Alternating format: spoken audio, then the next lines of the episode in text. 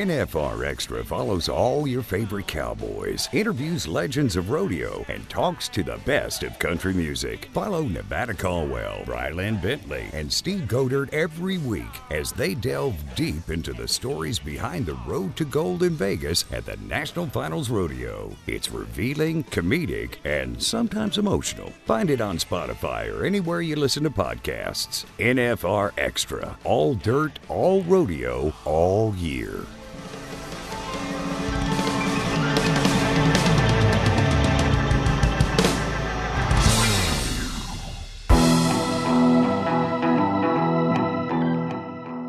This is NFR Extra, episode 55. And today we are hanging out with the Powell Brothers. This Texas country rock band is hard at work gaining the attention of country music fans across the country. And they are not afraid to travel, performing 160 tour dates across 22 states every year at small venues to giant sports stadiums.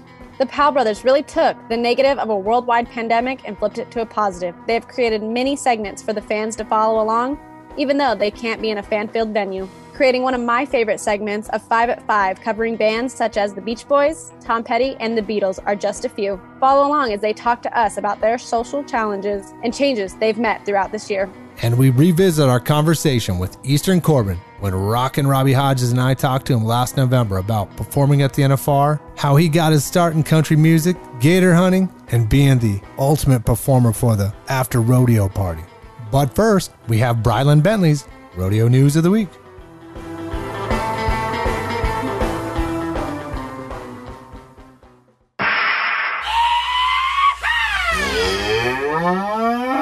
This is Brylan's Bull, the Rodeo News of the Week.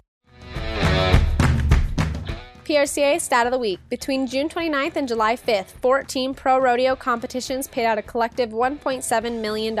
Garrett Hale was crowned as Cody Stampede's first year roping champion. Bull rider Daly Mason splits the win with Daylon Swearingen at the world's oldest rodeo in Prescott, Arizona, which concluded July 5th. Reagan Smith following in family success with a win in Belle Fourche in the saddle bronc riding. Casey Field takes the win in Oakley, Utah. As we strap on our boots and load the rigs down, this is just the beginning.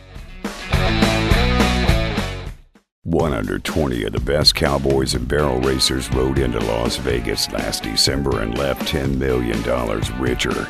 The chase for 2020 has already begun, and all champions are hungry for gold.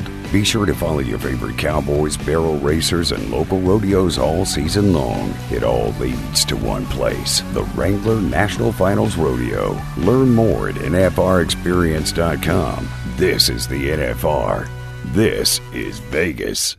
Hi, I'm world champion Jet Johnson, and this is NFR Extra. The Powell Brothers are a country rock recording group from Houston, Texas, founded in 2014 by brothers Taylor and Blake Powell. With their unique blend of genre, thoughtful lyrics, and superb musicianship, the band has garnered a vast and diverse following. They have performed with the likes of Jon Pardi, Billy Currington, Mark Chesnutt, and rodeo favorites Cody Johnson, plus many more NFR favorites. They have performed on the biggest rodeo stages in the country, including Rodeo Houston, and they are no stranger to the City of Lights, having performed at the Wrangler National Finals Rodeo in Las Vegas. Welcome, the Powell Brothers. Thanks for having us. Pleasure to be here how did you guys get going with this? How did this the Powell? We'll, we'll kind of back into the Powell brothers, but how did you two get into music? I think it all started. Um, our dad played bass at a at church on like Saturdays and Sundays, and so I think it part of it was just wanting to hang out with dad on the weekends, and so we kind of picked up instruments, and it really was kind of we didn't mean to do it for a living or like it become this much of our lives. It just like seemed like a fun thing to do at the time.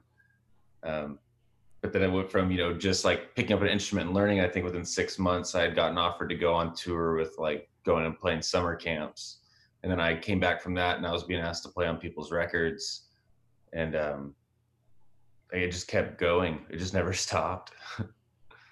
and I tagged along, and yeah, and then here we are. So yeah, took like a brief break, went to college, but then like we both dropped out to play it because we couldn't play enough music in college, and then um we just yeah like it really just it started and just we've never like stopped since that first day and then at, at one point we decided to kind of go out and do our own music we had at that point been um, touring for other people we've been writing for other people we've been playing on their records and so we it kind of just made sense to to try to do a record together.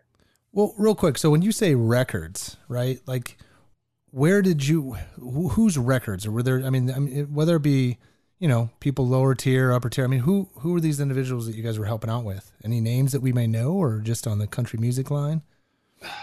I mean, I think like the the guys we were playing with um, before we start our own thing were, were guys like uh, Sam Riggs, Granger Smith, um,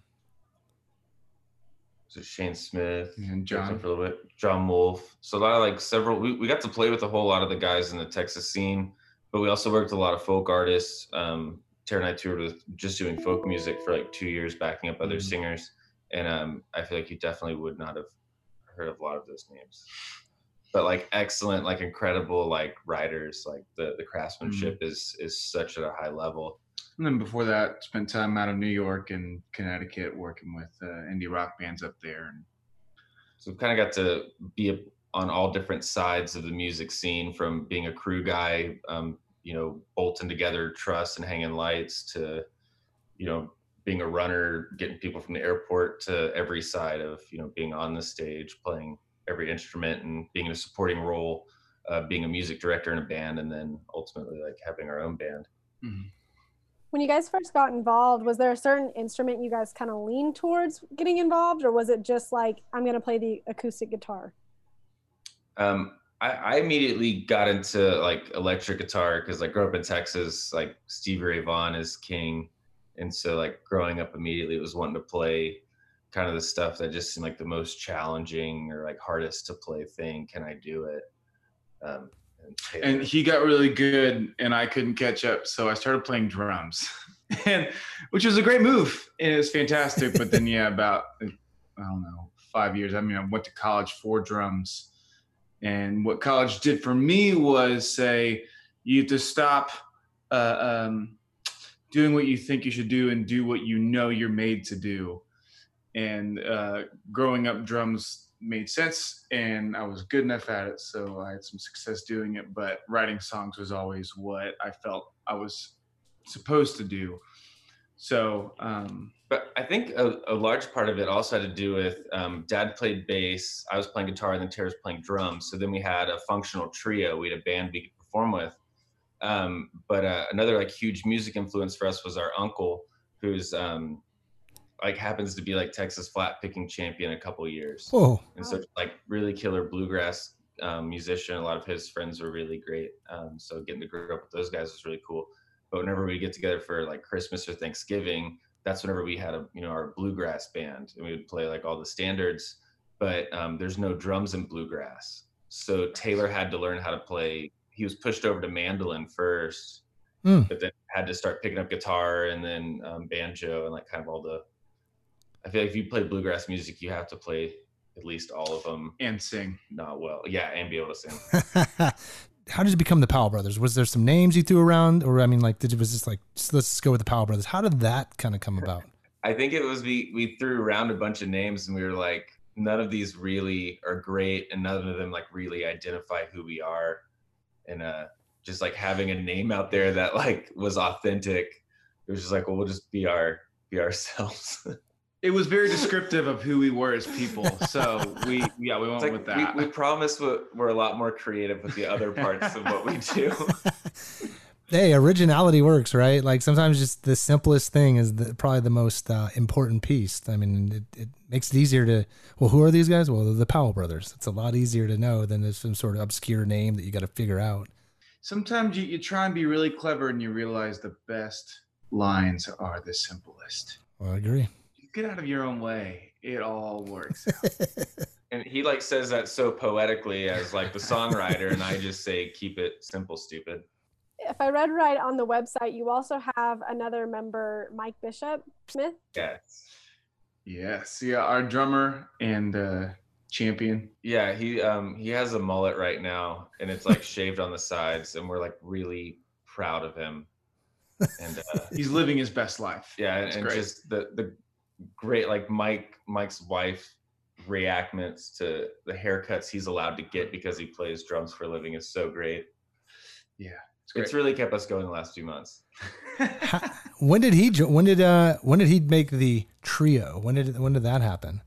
Well, so Mike um, had played with us like previously for he came to fill in for us for like three or four shows. Ended up staying with us for about a year. Um, he then took a, a staff job. He was working at a church, and then um, we convinced him eventually. About it, he's been with us for maybe almost two years. No, it's over a year. It's a little over, over a year. Okay. So we finally, I mean, like, he was always one of those guys that, like, he just, ever since we first started playing with him, he was just family, like, just totally get along. Like, he values the same things, like, in the music business that we do. And it's, it's hard to find kind of like like minded people that, uh, kind of value things that are uh, a lot of hard work and not noticed, but like, we believe in to be the right way to do it. So when you find somebody who's like that, a great dude and a really good musician, like, we, we wanted him like we wanted him to be in our band forever since like the week we met him. So does he like when you guys are doing music? Did, having him come on board did it kind of change the artistic approach, knowing that you have this other third mate that like when you're writing uh, music or however it's performing? I mean, did he enhance that kind of overall sense for you? Yeah, and it's like we went from we were a four piece band, and then we went to being a three piece band, and then our fourth band member is we have a, a full time car mechanic. Um, but like going from a four piece to a three piece, you're just I mean it's only three guys. Like you do lose, you know, having that extra person does make a pretty huge difference. Um, so like to be able to sound big as just being three people, you have to play differently. You have to arrange stuff differently. You don't have like the the gears you can go to having that extra person, that extra, you know, because you're losing a vocal and an instrument. So your music, I and I love your lyrics. I love kind of your approach to. It seems very attached to your. There's a lot of life within your your stuff. It's not very kind of a campy or cheesy type lyrics. It's just it's got a lot of soul to it, right? What Thanks. so, I, you know, I, I love art, and I like that when people put something out there, they put it out there and they lay it out there for people to judge or however they want it. Right? Just art is can see be objective or subjective. It just depends. You know, when you're writing and when you guys are coming to music, what what inspires you? Oh my goodness, man. It, Everything. it comes from everywhere. I mean, there are songs that we have that where we, you know, listening to uh Merle Haggard song, and it was like, we want one of those, and then that that little moment just takes you all the way. Uh, versus a lot of our songs are stories from nights on the road, uh, conversations we've had with people that stuck with us. Um, There's like dumb jokes end up in there. Um, yeah, movie quotes, movies. Yeah. um, books, um, literally from anywhere we can get it. We're, I don't think we're very picky. We just like when you find inspiration, you grab it, you hang on to it, and you roll with it, and you take it as far as you can. Is there an area? Do you sometimes take a break to say I want to go and refine these ideas, or or how do you go about to when? How does it go from you know heart, mind, soul to paper? Like how? When does that happen? I mean, in this process. Well, for me, a, a lot of lyric writing happens driving. Um, like if we're coming back from a show from West Texas to East Texas, and we have like a seven or eight hour drive, we'll be driving at three in the morning, and I'm sitting there like dictating onto my phone. Um, Hmm. We've pulled over in the gas stations to get ideas down. Um, a lot of writing happens at home. Most of the songs live for probably a month or two of continual refinement. Uh, sometimes the song you, you have a really great spark of of uh, uh, motivation and, and inspiration, and you get the core idea down. But then you kind of hit a wall, and and that song isn't dead. You just kind of put it to the side, and you never know if you allow it to a month down the line or three weeks down the line, you might have the line that you've been waiting for come to you from anywhere if you're listening for it and that spark can take the song from being mostly done to finished and and it can happen anytime Mm. um, but I we do believe that um, inspiration finds you working luck finds you working um, if you are spending the time and working on writing even if it's not coming to you as fast as you wish it would if you keep working eventually Yeah. you will find your way There's no way to beat putting hours in. Yeah. You've had a lot of success with this inspiration that you've found all over, and you've had eight singles this far. Which one meant the most, or does one stand out more than the other? i mean Do you have a favorite? I have a, I have a couple of favorites. Um, the the first one will always have a real soft spot. We had a song called Four Wheel Hotel, which was written about living out of our car on the road. And since then, we moved into a six wheel hotel, and now it's between 10 and 12, I believe, depending on what trailer we take. Yeah. And I also think it, it took like three years of like doing this and like building those relationships to where people stop calling it four wheel motel. right.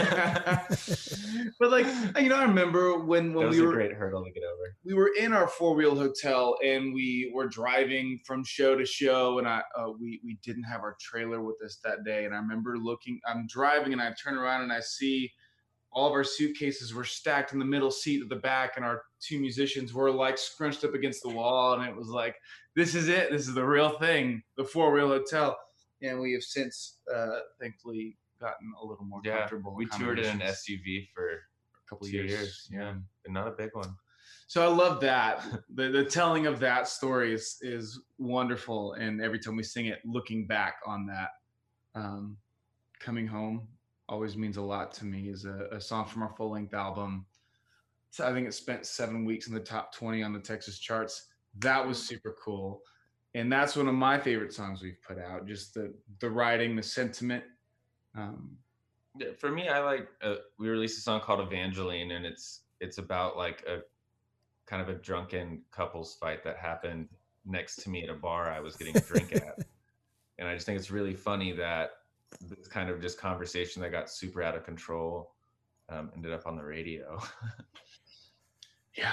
Well, and and our new single. So we have a new single coming out July first, and it's called "How It's Done." And literally, like the the the Oh, yeah. spark of inspiration for that song, we were at we were playing a show in San Antonio, and a fella came up to me after our set, and he was really sweet, but he had a lot to drink, and he comes up to me and says, "You guys, you got it, you got it." But I'll tell you what, the secret to success, you just got to keep digging you gotta keep digging until your nails are bleeding and you can't dig anymore. And then you just gotta keep on digging further and further. And like it was this it was a great sentiment and i received it and it was fantastic. But the thing is he went on like that for like 30 minutes. Like it was and he like put his arm around me and and like digging into my chest and like kept going. And it was it was a lot but it but was it sparked seared inspiration. and seared into the memory. Like I'll never forget that conversation of just being like, I get it, dude. I gotta keep digging. Like I promise I will.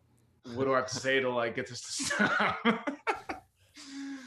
so yeah, that's the new single, How It's Done. I love it. I love stuff like that. How do you get to this point where kind of walk us through the working with with the label, the side of these singles getting out there? Like how how does this all come about from a business standpoint where like where art meets the dollar, right? How how does this come together for you guys? Or you know what I mean? Like does that make sense that question? Yeah. Yes. And like we're we're definitely a little different and like we're we're still like we're completely independent. Um so like our our label like uh, like every all of our entities like we we own all of those with our, our partner Chad.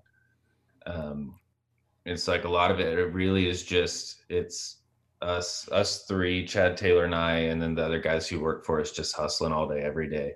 We do like we'll use a radio promoter um, but like it's it's really just it's five dudes out of a barn just hustling all day every day Yeah, going into the specifics, we could literally talk about for hours. It is it's all super the like creative business practices we have to do to be able to pull this off um, just being us but it's i mean a lot it really at the end of the day just comes down to with our team building a strategy we are very thoughtful about how we manage finances and accounting and and yearly strategy um and forecasting. And basically yeah we have like quarterly meetings and and we plan our singles and we plan exactly how we're going to do it and how we're going to promote it and where we're going to promote it. Uh, we have different people we go through for distribution but uh, at the end of the day it's it's all about how do we get the music heard? How do we continue to grow the name and the brand in an authentic way that is authentic to us? Yeah. Um, and then part of it too is we've kind of just a, a, like as a growing band like just nobody's going to work harder for this like dream than we are. And so Mm. like it's where we're at it's just as much as we can kind of empower us and our guys to just outwork everybody we possibly can that's kind of been what Yeah. we've been after after and so it's it's really we just set ourselves up in a way just to be able to grind out every day and like survive um, and then you know things good things do happen the more you're out there and working and so i mean the whole thing is just like a grind and like you know work your butt off all day every day and like good things will happen and that's it's that's what's happened Yeah. No, it's it's everything to to promoting to radio through through traditional avenues, creating uh, or or developing relationships with the different uh, program directors and DJs. just people It- yeah, yeah. It's it's where we play music, but we're in the people business. Is how we look at it. that's what I always like So we're more like we're in entertainment but we're a hospitality company that that provides entertainment Hold that thought, fellas. Let's take a break. And when we get back, we'll talk about digital distribution and what the Powell brothers are doing with Cody Johnson during the pandemic from the barn. In 2020, more than 7,000 kids will compete for the coveted 750 spots at the Junior World Finals in Las Vegas, presented by Yeti. Each qualifier will go head to head for more than a half a million dollars and a championship buckle in the biggest rodeo youth event in the country. This could be the first stop on the road to a pro rodeo card and a gold buckle in Vegas. Find out how your son or daughter can earn the right to compete against the best at the Junior World Finals, presented by Yeti. Do you need a dose of social, a dash of insider info? Then the National Finals Rodeo social network is set up just for you. Get updates, insight, unique content, and much more on Facebook, Twitter, Instagram, and Snapchat. You can find us at Las Vegas NFR. And be sure to use hashtag Wrangler NFR on your posts and tweets. There's something for all rodeo fans. This is the NFR. This is Vegas. Hi, I'm world champion bull rider Sage Kimzey, and you're listening to NFR Extra. All right, we're back with the Powell brothers, country rock original music recording artists straight out of Houston, Texas. Welcome Yes, back. sir. Yes, fellas. sir. Yeah.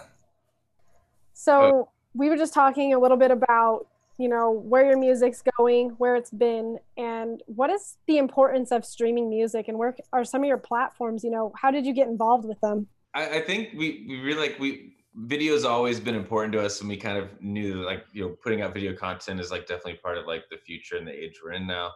Um, and so we'd kind of been we'd been building a video studio at our place for i think the past like six months. Mhm. and then when all of this happened we happened to we were very lucky in that we put ourselves in a really great place to have a like a great spot to shoot video.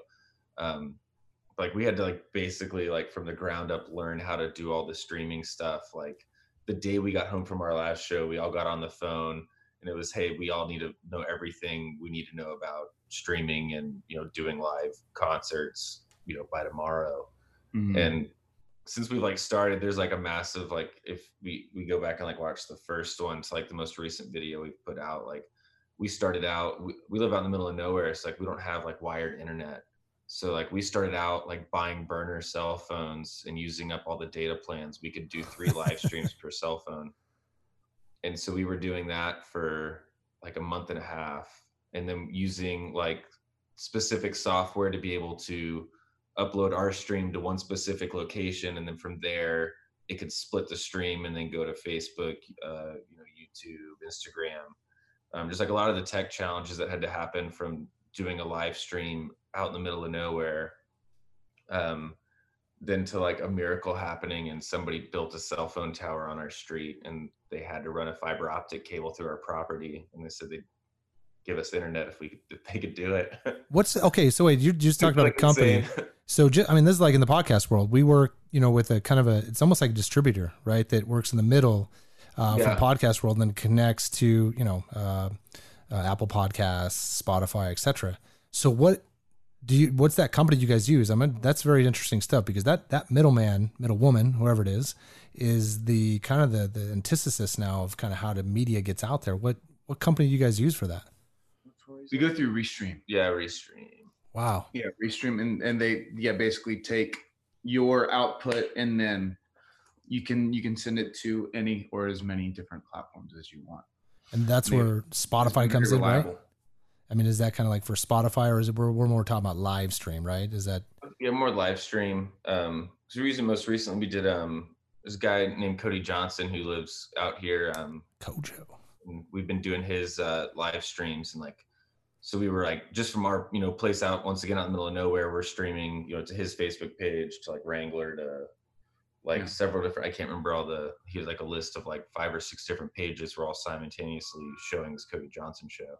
But Wow. yeah, I mean, as, as far as streaming goes, I think we've been we've gone through several different groups, um, and it's it, it's all it's all been relatively good. I mean, it, with it's been crazy with the current situation with coronavirus and um, most of the companies working from home. There has been a crazy uh, delay in just how long it takes to sort through all of the the songs that because like art is being made right now is much more than ever because every artist is sitting at home with like trying to find an outlet Their only audience is online. and so and if you're trying to get music out right now there is it is first of all yeah there's more art second of all uh the the companies who distribute art are all working from home we we have had issues trying to push media or other like sources just not being able to get out on time, like delayed like two or three weeks on release, and it kind of just kept messing up stuff we're trying to release. So like doing the live stuff, like you know, it's as soon as we hit live, like it's it's out there, Mhm. and it's just kind of nice to be able to do something personal like for a specific group of people. Um, but also can be enjoyed by people like afterward. So one of those live segments you guys have been doing and we've been following along is the YouTube segment, the five for five. The la- I don't Wow. know if it was the last one, but there was a Beatles and the Tom Petty. How fun are those? it's super fun Yeah, it's um, they're a lot of fun to do those. and we've we've been able to take all of our live performance energies and then I mean obviously everything gets canceled so you can either sit and wait or you find a way to be creative in that and so we were able to channel a lot of our energy into doing these live performances learning new music it's awesome having complete control over every part of it from video to audio. Um, But also like the um the hard part about that though is um we have so much respect for so many of these artists because there's so, we've done several five at five sets where like we did it and then we were like this this just isn't good enough. Like no. Like we like some of them I think we just will obsess over and like doing five songs from certain five artists is just Yeah. hard yeah Um, th- we did a michael jackson song and it was very stressful.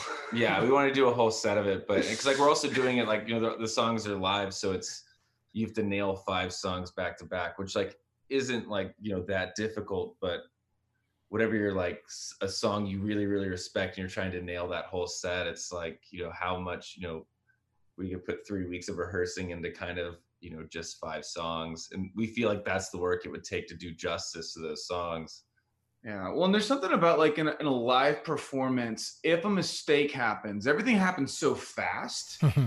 that if you make a mistake, within five seconds it's gone and never to be heard from again. But if it's like streamed or on YouTube or what have you, you can go back and rewind and listen to that mistake and laugh at it. And like that stress, like not that anybody does that because I don't know. and you just you just keep laughing until you start crying uh, like, what- 20th like you've listened to it Love it.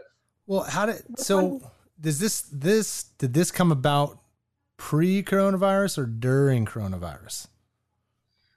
we like we really started it, it was like right when coronavirus started i guess um because we've been planning on doing video we weren't really going to do live video though we were just trying to do like a like a blog series just you know be able to do a newsletter that's like more interesting. Um that was kind of what we were working on and we kind of abandoned that and just started switching towards the live streams.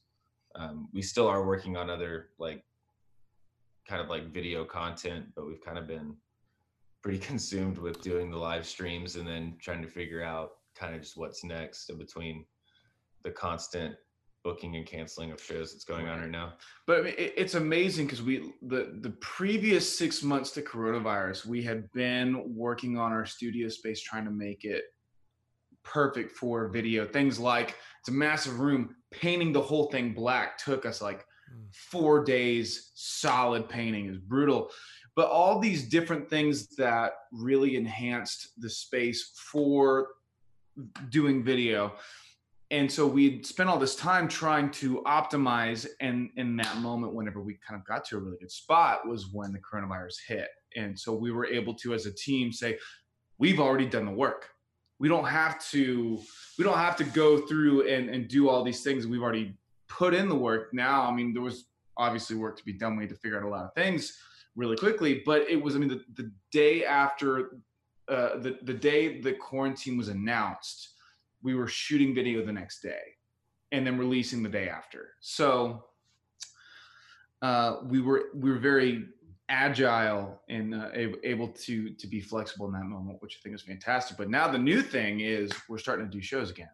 So for the two months or three months, however long it was, our entire rig was built out in our space. We weren't having to build a, a studio set, recording set tear down, go play shows, come back, unload the trailer, rebuild it, do some shoots, tear it down, yeah. reload the trailer. Go. I mean, now, so now we're doing yeah. that, and now we're like we're we're also now recording a record.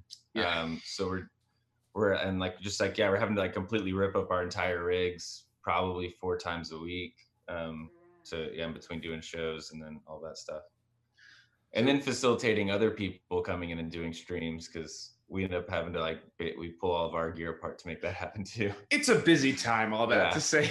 yeah, no, it sounds like it. Yeah. I guess so. We, we were talking about this on the break and just kind of going backwards. So it sounds like there's some unique ways to get your your music out there, your art out there. You're talking about a greeting card. Can you talk a little bit more about that greeting card piece that the bands do? Like, I, I think it's unique with yeah. what you got to do today to promote yourself. Well, I guess it had been going on for a while, um, and like, because we'd heard about it, because um, there was a comedian who I can't remember the name of the website, but there's a website where you can go on there and you can basically just pay a set fee, and then a celebrity will basically just record a video for you. Like, you know, if you want to have like, you know, some your favorite actor, like say happy birthday to your mom or like whatever, like they have that website. And that, I remember there's some like comedian who like asked for like a half a million dollars oh, to say oh, happy birthday. like that's like we'd heard about it because of that news article about it. Um, but that it was then like whenever this started happening, I know a lot of um, like singers in our scene like started you know saying hey like, you know we'll sing we'll sing a song to you know your significant other on you know birthday or whatever or like say hi. And so I, I it was funny to see like a lot of well not funny necessarily but just like it was cool to see people finding other ways to like make money and then um and connect to people. Yeah so that like, connection is a super cool thing. Yeah that like because that's like totally gone like you know even doing these streams like you know you are you're you're playing you know to a, a wall. You know, like most of them are going on in a living room or like a, a garage so like um, you know playing music like uh, I feel like most of like so much of our career is like you know it's music and then like meeting people and spending time with people and like that's a huge part of it and like that completely removed from like our lives like it does like just kind of change the balance of everything. So like finding those ways to make up the interaction where it's the kind of live streams that are more acoustic where you're more just kind of talking and answering questions. Um, I've seen a lot of people do like the uh, just like the online like phone calls where they have like they'll do like pick like 10 15 people and play a private stream just for those people or doing membership things on their websites mm-hmm. where they release content constantly um, people have been like getting creative and like i don't think nobody's like hit where the future is or where it's going i don't think we've like seen that like at least on a big scale yet but like something is going to change forever in the scene and everybody's kind of just waiting to see who's going to figure it out. Yeah, something's got to give. You know, and I think of uh, you know because we were I work on the digital marketing side, and if you go back to the '90s, right? If you're in college and you're talking about marketing, you're like, well, in 20 years, there's gonna be every single tool that you ever wanted to do for marketing, but yet it still won't move the needle, right? Or if it does, yeah. it's got to be the content.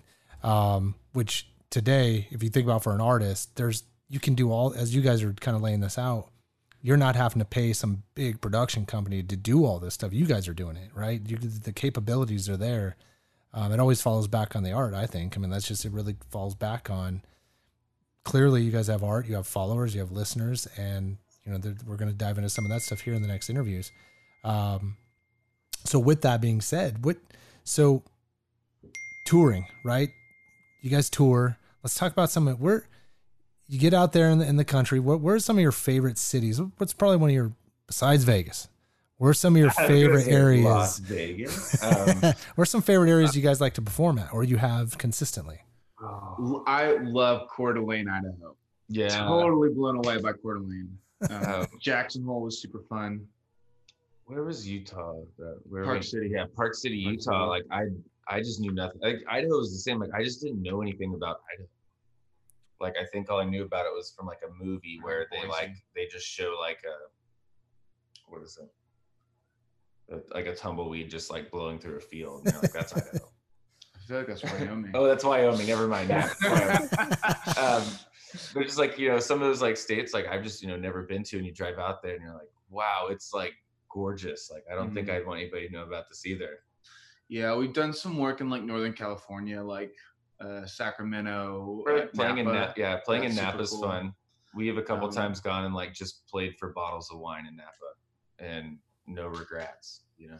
But like even like so so right before the corona hit, like so okay, so when everything was starting to really ramp up, we were in Chicago. We were in Chicago and and people started realizing this is a big deal and it was a there were people out, but it was not Chicago. It was definitely like Chicago was getting a little concerned. And we did a two night stay in Chicago, and then we were driving to Detroit for a two night stay in Detroit when we were on our way to Detroit, we got a call saying Detroit just canceled. We- We're, we're shutting things down. But on the way, we had stopped in this town in Michigan called Grand Haven. Oh yeah.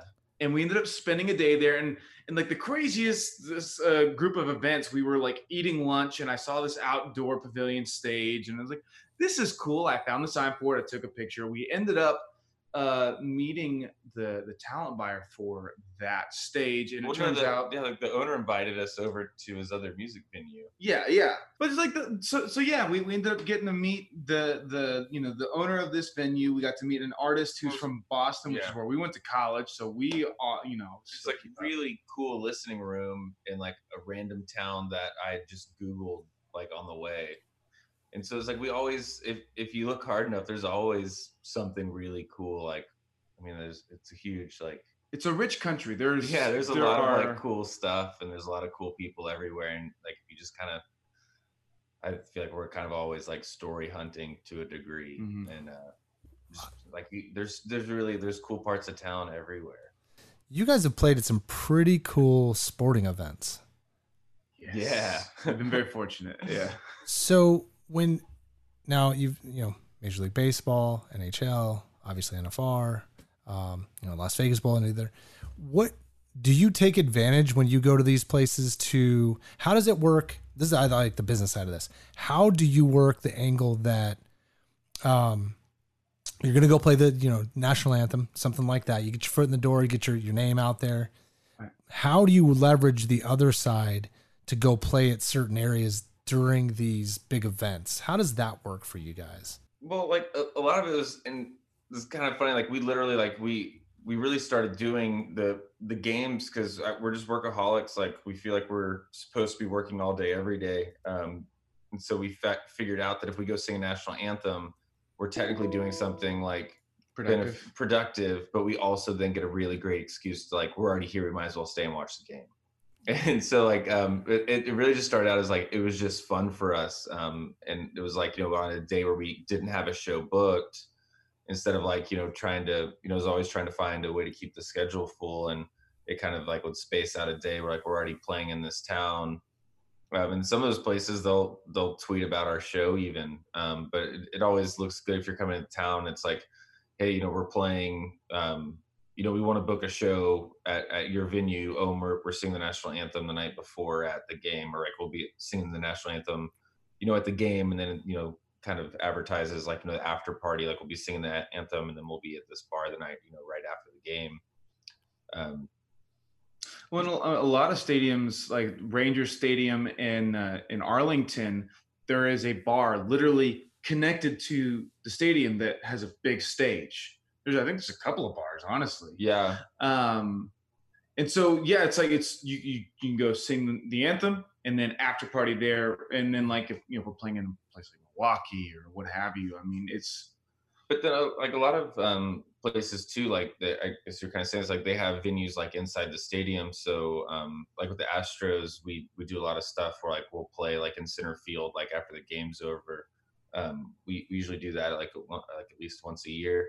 Um, but then like World Series, um, we got to play. They had like street a stage party. out that the uh, yeah street parties like kind of outside the stadium before the game. So we got to play out there, and then um, I mean Cowboys they have a big open lawn with a massive stage, and so we'll do pregame parties. That I think two years ago when they had the Eagles for the no, it was the Seahawks for the playoffs. Yeah.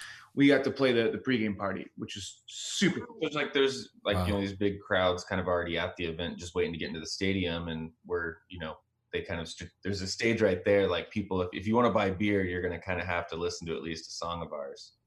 Yeah, and like what what better way to be introduced to a whole group of people than by your favorite sports team? Like it, yeah. it's such a powerful thing. It's such a, a great way to and like uh, but a lot of it really is just it's so much fun yeah like it's just really fun to get to do that stuff and it's a pleasure to work with all, all the people involved in those organizations are amazing well what, let's talk about one of your experiences houston right uh, mm. 2019 world series what, how was that with you know Houston Astros. How was was that? How did that go it was, down? It was awesome. Um, but do, do, you know who Paul Wall is by chance? Yes. Houston rapper. He's very famous for the grills. That's yes, kind of yes. His contribution to the world, I think. Um, um, well, so like we we did a we did a thing, and he came like we were playing, and then Paul Wall came and did like five songs, like in between like our sets and it was it was really awesome. It was one of the more Houston things we've ever gotten to be a part of. Um, and so it's just like the the group of people we were like with that day was just such a like it's just the the the people that you'd be hanging out with. It's like I'd never meet or get to talk with a lot of people that we got to talk to that day. And it was because of music and, and baseball. And like yeah. we were drinking beers with a bunch of Washington fans um, out in like left field most mm. of the mm. game it's like we never like super interesting, cool people. Um, it's well, like you know, yeah. never would have been friends with them. When you think about it this way, like while it would have been fantastic had Houston won that series. Yeah, I um, paid for game seven tickets. I'm still bitter. While it would have been great, here's the thing: we, we play in DC, and and and uh, all of the DC fans we met were awesome. And so now we're still friends, even though yeah, it's still happened. still painful. But I mean, the thing is, like, we we can stroll into DC, and if we see a Nationals hat, we can strike up a conversation, and all of a sudden we're friends. Like th- that connecting point that you can have with people, especially like that's a very well, yeah, intense like, one. I was I was not super happy, but I was like a part of the Nationals' first World Series ever. Which, and uh, happy for the fan base because they were sweet. They were like just yeah. on the whole. It was really also nice funny. People. We had a show that night, um, and I bought World Series tickets, and me and our manager went to the World Series, and Taylor went and did the show as the Powell brother. it was great. We thought about like getting our merchandise and like crossing out the S and and just have like a run of Powell brother merch. How has it been getting your foot in the door in festivals? Because what we've noticed from an event side here at Las Vegas Events is, you know, festivals have exploded over the country. I mean, there's seems like there's a festival. Well, I mean, not right oh, now, but I mean, there's a oh, festival almost like every weekend. How do you go about trying to get your foot in those doors to go play at festivals? I think a lot of a lot of stuff I think kind of has to do with each other, but like a lot of it's just like us constantly like being busy and constantly working um, and just showing constant like over you know our whole like career since we started this like we're, we're going to be out there working like if if you if any talent buyer or whatever if anybody wants to take a chance on us like they're like we're not going to let them down by not working hard enough. And so it's like that never like that never ends. And so i think venues or, or the festivals like they see that like we're, we're gonna we're gonna come work regardless and if we can't be on the festival this year we're to come out there and we're to play a show nearby and we're to invite them out there and see if we can you know meet them and like we're Cultivate gonna, that. yeah we're just to keep coming back until they eventually say like hey we all be on our festival. And so it's i mean there's there's a lot of festivals that i think we're getting on this year and it's that's kind of exactly what happened is we we booked tours that took us through smaller venues in the area and just built up a reputation you know went in there and just you know be nice to everybody, work our butts off, and just hope that that kind of reputation helps open that next door and that next door. It's all about the mm-hmm. hustle, right? Yeah, I mean, honestly, hustle and be nice to everybody. Yeah, that kindness that goes a long ways. That's for sure. That's kind of like if there's a secret, that's that's all it is. I think. So, kind of jumping gears a little bit, you guys have some Christmas songs, but I've only Yeah. seen, but I've only seen two. Was there a reason, or are we? Am I just missing it? This we just we put out a Christmas single, just kind of like we. I I don't know how many we've done, but um, It's, uh, it's two, maybe three, but I think two. Honestly, I think we've like we've gotten so busy. because yeah, we used to. It was always fun. We would do like a Christmas video and like kind of do our own arrangement on like a classic Christmas song. And I think the last two years we haven't done them. We we've been so. I mean, like the, honestly, the this Corona situation is the first time we've spent more than a week in one place in probably four or five years. Hmm. Yeah, But it's very similar to our rodeo world, so yeah. we understand that. So yeah, it's just totally. No, different. You Like, guys, now we need to shoot all of our Christmas videos for next five years. Yeah, that's, that's like that's the summer project. Is the Christmas project. Yeah. No, we, we love doing this, and I, those also give us an excuse to. Um, we're we're just music nerds, and um, while we're kind of we're in a genre where we're kind of putting out music consistently, like in a specific genre. Like whenever we do those Christmas things or something special, we can we can really go anywhere we want to with it. And I know we've definitely kind of taken like a Ray Charles, like or like kind of gotten to all the things that we love kind of about jazz or like r&b or blues music like we get to more put into those songs um, because they're just separate from the like the cds we put out Like for I'll be home for Christmas. How does this work on the side of submitting that and you know attaching yourself to a song that's probably been sang by a lot of different people? Right. I'm pretty sure a lot of the the songs that we've done at least are public domain by now. yeah they're just old enough um, we're also like we don't we don't sell those Mm. um, so i mean I, I don't um, yeah we just don't try to monetize anything that we don't write we we never try to monetize um, which i think keeps us out of the clear but like we do also i think when it comes to the legal stuff like our, our business partner he's that's that's his kind of ball game that's his background so um, whenever it comes to anything like that we always reach out to somebody more knowledgeable Have a we, good team. Yeah, we do the art side, all of the rules and stuff. We we double check with somebody who takes that side of their lives as seriously as we take music. Well, it just it, but it once again though, it just gives you this other tool, right, to promote you, and shows kind of this uh kind of this 360 range that you have in music and you know the lighter side of things or whatever it is you can get after. I mean, it just it's you can do these things, and it just shows that you're that you're willing to kind of go out there and kind of just show a little bit more art than what you just normally do in your kind of your it's just fun. It, it gives us that outlet to just do something different that doesn't have to Mm-hmm. fit with an image. Like it's it, special projects are really like in Christmas. Like that's Yeah. some of the most. That's like the most exciting part about it is like this doesn't have to connect to anything we've ever done before. Like this can just be an exercise in making this song the the greatest we think we could do it today. what kind of music you've been crafting i mean has, has your your your music taken a different kind of approach to things or um how how is it crafting for i know you got an album coming out july 1 but what what other things have you been kind of working on when it comes to the to your music to the art of your music not just like doing live or in the shed or anything like that is there some new pieces that you see happening down the road Oh, definitely. Um, yeah, like right now, I, I think that's as we're starting to see stuff kind of come back, um, or at least like there's plans of coming back now. Um, we have been working on the record, and um, you know, a lot of it. We spend a lot of our time just kind of keeping up and getting content out. Um, like the new record is like I think completely changing kind of everything we're doing. Um, I think that's going to change the kind of the overall image and like we're definitely kind of quarantine has pushed us to a, a new place or a new season in life. And like all of that's like kind of happening right now. And so it's like a pretty exciting time. Um but like we're we're changing up the live show.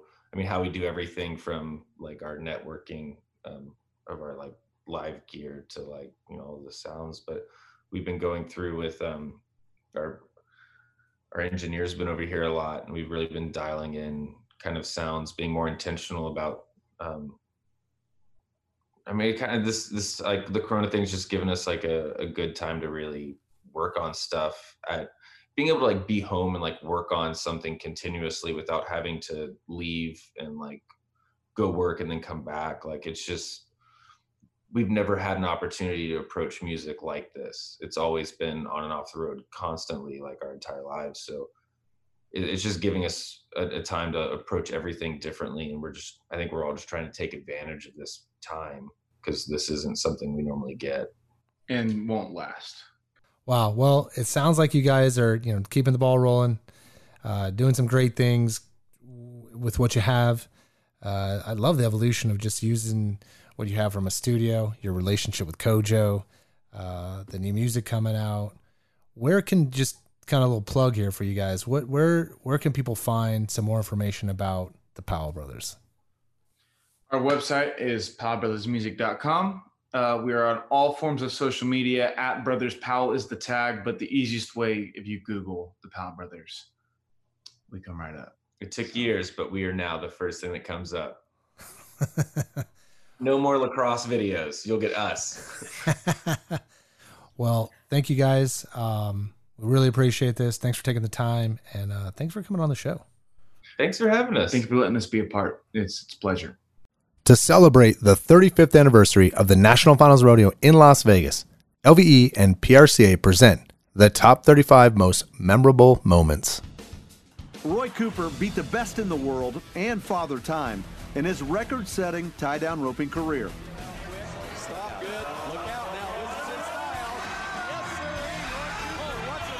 Cooper won a record tying fourth NFR tie down roping average championship in 1995 and one of the Super Loopers' 19 NFR appearances in his signature event. One of only six Cowboys ever to win a world championship in his rookie season, and the winner of a rare rodeo triple crown in 1983. Roy won that fourth NFR average title in Vegas at the ripe old age of 40. Cooper was the first rodeo cowboy ever to win $2 million in his career and owns a grand total of eight gold buckles, including the coveted world champion all around cowboy crown. But his greatest legacy may be his sons. All three, Clint, Cliff, and Tuff, have qualified to compete at Thomas and Mack, and Tuff is a four time world champion. Roy Cooper was inducted into the Pro Rodeo Hall of Fame in the inaugural class of 1979. Each year at Cowboy Christmas, more than a quarter million country western shoppers mingle with NFR contestants Flint Rasmussen and the best junior cowboys and cowgirls in the world. There's no place in sports where your rodeo heroes find time to meet and greet their fans 9 to 5 every day. Cowboy Christmas. It's shopping, live music, rodeo, and so much more. Book your reservations and find out more at NFRExperience.com. Cowboy Christmas. It's all here. Hi, I'm Boyd Polhamus, and you're listening to NFR Extra. Here we are with uh, American country singer Easton Corbin. That's Welcome to the NFR Extra podcast, Easton. Hey man, what's up, guys? You're doing all right? Yeah, you bet, Easton. Thanks so much. I know you're pretty busy. It's a pretty busy time of year for you right now, ain't it? No, thank you guys. I appreciate you having me. How's Nashville? Man, it's good. Good. It's a little little wet and rainy today, but uh, it's supposed to cool down here. I guess for Halloween. I don't know. Well, that's good. I guess you're Nashville. Mm, man, love that place. How'd you get into singing? How'd you get into country music? I mean, Nashville's a given, but how'd, how'd you Yeah. take it this far? Man, you know, I've, I've you know, first of all, I've always loved country music. I mean, I just I just always have, and it's kind of one of those things where it's always been a, I guess, part of my life. I guess I don't know. My grandpa was always a singer. My dad loved singing and things like that, and so it was just kind of a natural thing to get into, I guess. And uh, man, it's just it's something I've always loved, especially traditional country music. I love, you know, my favorites are you know, Keith Whitley and George Jones and and uh, Merle Haggard and folks like that. So, you know, I've just always loved it. You know, I just talking to you, man. I've, I've heard you sing. I've seen all kinds of stuff of your work, but you got a great voice, man. You know, I, I tell Well, you, Robbie, you, Robbie kind of said you, you sound a little bit like George Strait. Yeah, you got a little of that, and we sure don't mind that. Uh, you and I, I, got wish some- I had his money. I can tell you. You're heading there, I promise you. Yeah, we, we hear you. So, uh, I hope you're right. I, I think I am. A lot of lot of lot of rodeo fans are Easton Corbin fans. It's because of where you're from down there in Florida, being in the South. You're kind of one of us, and you sure act like it. And we love it when we see you. Uh, Well, and again, that's a, you know I I love putting on the show, but the after show party is is one of my favorites. Man, you just get down there and hang out with your buddies. Yeah. And again, your fans, and and it's just about the hang, man. You know, that's as much as anything. You know. Ain't no party till the after party. Right. So, so what, what do you think it's like being, you know, because you are the, of course, we have George Strait, but you know, he's kind of in his retirement years. What do you, what, what's it like being the new rodeo singer guy? You know, because you're at so many rodeos we go to. If you look on our sheets, you know, we see that. So, tell everybody kind of Yeah. what it's like being the new rodeo, you know, the after party singer. Man, you know it, it, it's a it's a lot of fun. Shoot, I, I love it, man. And we you know we just talked about seeing us at Jackson down there, Jackson Rodeo, and um, you know, rodeos are some of my favorite places to play. I mean, they just are. I, I grew up going to them and and things like that, and uh, they're just. I mean, they're they're my people. You know, you're my people, and and and and I just I love it. You know, and then and there's there's no there's no events like it. You know, they're they're, they're one of a kind, and and just some of my favorite. Well, that that's that is great, and you are you're one of us too, and that's why we love having you. When I see that name on sheets when we're doing the rodeos and stuff. So, uh, tell us a little about where you're from, or how'd you grow up in this? Like you was talking about with country music. So, what are some hobbies you like to do and stuff? Because I'm sure it coincides with the rodeo fans. Oh yeah, man. You know, I, I grew up in North Florida and, and uh, yeah, around around Trenton, a little place called Trenton, Florida, and uh, I always say Gainesville just because that's about the closest place everybody might know. You know, but uh, I'm I'm still about 45 minutes or an hour from Gainesville, and man, I, I grew up on a small cattle farm there. I, I grew up showing cattle and with 4-H and FFA and and things like that. So a lot of people don't realize Florida's pretty agriculture. You know? Oh yeah, they they always think about Disney World and the beach and Miami and you know on I mean and in Florida is that some of it but you know there, there's a lot more to Florida than just that you know it's a it's a it's a pretty big cattle cattle producer and and agriculture one of my best friends he he farms for full time for a living you know and um so that's that's really how I grew up and you know of course some of my hobbies you know I, I love to hunt and fish and and, and things like that. And of course, I, I you know, I just said we I was down there last weekend gator hunting. So, um, you know, anything outdoors. I love. oh, yeah. you're on. Were y'all oh, sw- man. swamp buggying or airboating? Man, you know, we were down. I was in, over in Palatka. Oh, yeah. Jacksonville, and uh, it was just uh, we we got on St. John's River out there, and uh, and some buddies of mine over there at the little place. It's called God's Country Outfitters. Nice. And uh, I like the name of it. RT and, and Charles Harrington over there. In fact, they'll be out at the, the NFR this year. Nice. Good, you So have to bring them by and introduce them. That's pretty cool. So- I would Oh, love great to go guys. gator hunting. I, I think their dad's roping out there. Oh, at the Uh, at the oh, the team World roping series. Yeah, yeah, World Series. That's I, I awesome. I, they were ropers back in the day when they were growing up. And their dad still ropes and stuff out there. I got you. Is that near Green Cove? Is that where kind of out that way? Yeah, it, it's right by Green Cove over there. Yeah, by Whitey's Fish Camp. So obviously, Easton, you're you're painting a good picture of your life growing up. You've been around the Western lifestyle over in Florida. How cool was it to get the call, or how does it feel to get the call to sing the national anthem at the Big Daddy of them all, the Super Bowl of all rodeos? Oh, dude, it's it's an honor, and, and uh, it just I, I love doing it. And anytime we get to the national anthem, it's an honor, you know, uh, to be asked, and then on top of that, to be, you know, at, at the at the NFR you know, finals out there. I mean, it's just a such a cool experience, and uh, it's going to be a lot of fun. I mean, definitely the national anthem is one of those songs that uh, it's definitely a challenge. It's not easy, but uh, it, it's an honor to be able to, you know, be able to do that. You know, I, I'm just throwing this out there because we we deal with the national anthem a lot, and what you're saying there, the singing part. Man, honestly, that's just my only advice being around the national anthem. as Don't many start years. too high. I No, yeah, exactly. Just sing it from your heart. Again, you better have your pitch pipe out there. Don't don't start too high because Yep. you do, you're in trouble. Yes, because that last one will get you. Yeah, you got to build up rockets, red flare. That's for. I mean, it, and yeah, it, yeah, you're right. I mean, singing that thing. I'm no singer, but just watching people try to perform it, it's it's a task, man. I mean, I don't know who you are, honestly. Yeah. I wonder. I bet But it's it, got to it's be fun, weird. man. Yeah. So, it's gonna be good. Have you ever sang it at any other events like NASCAR or football games and stuff like that, or is this your big go at it? No, man, we we we've done it at NASCAR. We've done it uh, PBR. Um, Mm-hmm. We've done, uh, yeah, I sang it in Austin uh, I think Oh. last year, Beautiful. and uh, and we've done some NFL stuff. You know, the Titans here, and Oh yeah. the Colts. So, man, we we've we've done it a few places, and, and again, it's it's it's it's a lot of fun. You're a seasoned national right. anthem singer. How, how many years have you been doing the NFR? It's probably six years, maybe, Nice. Wow, that's maybe awesome. something like six, seven years. Yeah. I don't know. We, I mean, it's been a long time. It, it, it's again, it's one of those things where I always look forward to it. It's like, hey, we're doing the NFR in December. There's no question about it. Man, As long as they'll have us back. So uh, I want to back up real quick because we're t- we're all in the moment of the night, right? How is it at Mirage? Because that place, you know, we're always working, we're doing the rodeo. There's no downtime for us. But from the pictures and the, the posts and everything, that place looks bananas for rodeo and country music. How, how is it performing there? Oh, dude, it's great. I mean, it's always packed every year. And the the crowd out there is always on fire, man. You know, and uh, it it's it's awesome. It's such a fun time.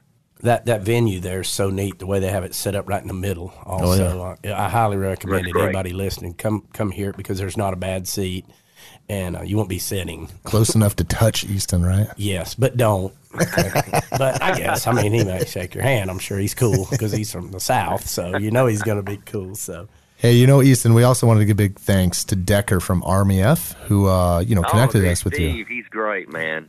Dude, he, he's one of my he's one of my favorite folks, man. He, he's great. Well, from what we understand, because we had you scheduled for next week, but you had to bump us for something a little more important. I hear you're going turkey hunting. Oh yeah, man. Well, we're actually going. Uh, it, it's a, it's a deer hunt out in Kansas. Um, it, it, it they raffled it off, or not raffled it off, but uh, they did a auction, I guess. I don't know. right, Um, it, it uh, at the Turkey Federation uh, show here in Nashville, and uh, but it's, it's a deer hunt actually. Nice. All right, That's no what they told me. It's a deer hunt. Unless I get out there and there's turkeys, I don't know. So we'll see. shoot it. What That's part a of hunt, man? That's all I hear. I- What part of Kansas is it? Are you? Man, I, I I don't know exactly. I it's it, I think they call it the the Hooray Ranch or something like that out there. I got you. I might be that? miss I might be missaying it at the uh, Hooray or Hooray Ranch. Right on. Uh-huh. Yeah. That's good. Boy, there's a lot of big deer out there. You're gonna have a good time out there. I They- love it Well, that I you're a there's big hunter. in Kansas. Yes, I know. I dodge them a lot driving through there. Well, Easton, hey, thank you, Easton, for coming on the show. Appreciate you guys. All right. We want to thank Blake and Taylor Powell from the Powell Brothers for visiting us on NFR Extra today. And stay tuned for episode 56 with WPRA CEO Doreen Wintermute and stock contractor Mesa Pate, owner of Famous Bull Highway 12. Want to experience more of the NFR? Then visit NFRexperience.com.